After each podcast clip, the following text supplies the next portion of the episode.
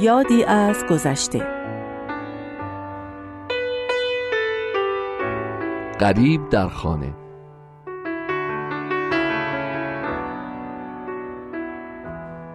از وقتی خودم رو شناختم همیشه شاهد رفتن دوروبری هام از مملکت بودم. دوستای صمیمیم اقوام آشنایان.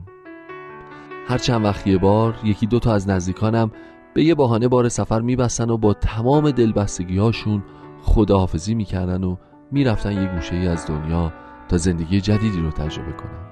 هر کدومشون که می‌رفتن یک گوشه دل من انگار خالی می‌شد. تنها کسی که از رفتنش هم خیلی خوشحال شدم و هم خیلی دلتنگ فرید بود.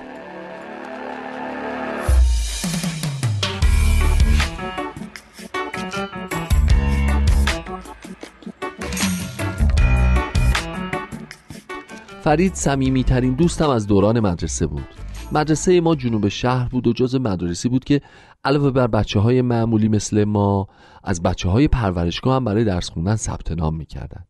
فرید یکی از اون بچه ها بود که البته یه کمی هم با بقیهشون فرق داشت و برای همین جلب توجه می‌کرد. فرید هم خیلی خوش قیافه بود هم خیلی با ادب و با وقار و آراسته بود. طرز صحبتش هم خیلی ادیبانه و عالمانه بود و علتش هم این بود که خیلی کتاب می‌خوند. ضمنا اهل موسیقی هم بود و خیلی قشنگ ساز می‌زد. عضو گروه ارکستر پرورشگاه بود و اغلب در مراسم و جشنهای پرورشگاه یا مدرسه نوازندگی می‌کرد. ما خیلی زود با هم دوست شدیم. فرید گهگاه به خونه ما میومد و حسابی خودش رو تو دل همه اعضای خانواده ما جا کرده بود. وقتی دوره ابتدایی تموم شد با هم رفتیم هنرستان موسیقی. اونجا هم خیلی درخشید. استعداد عجیبی تو موسیقی داشت. بعد از اینکه دیپلم هنرستان رو گرفت از طرف پرورشگاه یه شغل تو شهرداری بهش دادن. همزمان هم از طرف دولت بورس گرفت تا بره سوئیس و تحصیلاتش رو در زمینه موسیقی تکمیل بکنه. فرید همیشه دلش می‌خواست از کشور بره. وقتی علتش رو میپرسیدم می‌گفت اینجا هر کاری بکنم به هر جایی هم که برسم بازم به من به چشم یه بچه پرورشگاهی نگاه می‌کنن اینو راست می‌گفت. تو شهرداری هم که کار می‌کرد همه می‌دونستن از طرف بهسیستی معرفی شده و بعضیاشون تحویلش نمی‌گرفتن و واسهش تاخچه بالا میذاشتن. این شد که وقتی کار بورسیش درست شد از شدت ذوق و شوق نمی‌تونه سوپا بند بشه. بالاخره رفت و تو رشته موسیقی به تحصیل مشغول شد. مسیر پیشرفت براش هموار شده بود.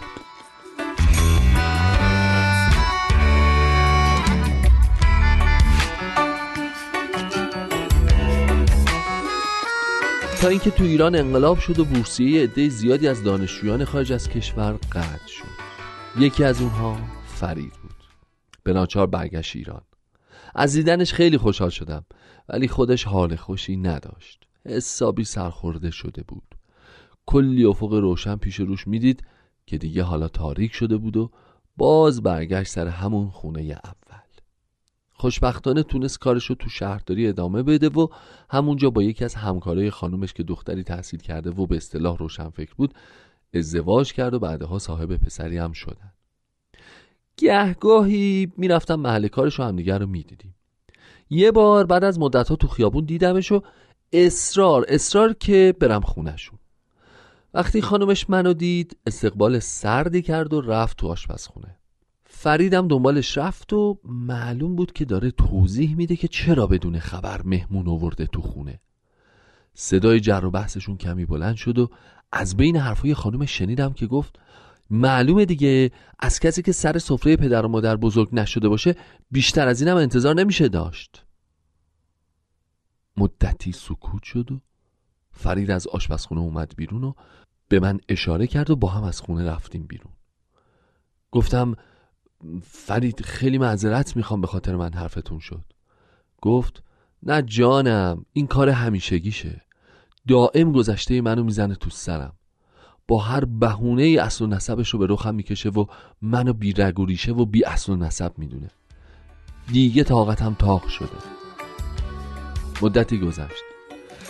و من اصلا تعجب نکردم وقتی خبر جدایی فرید از همسرش رو شنیدم.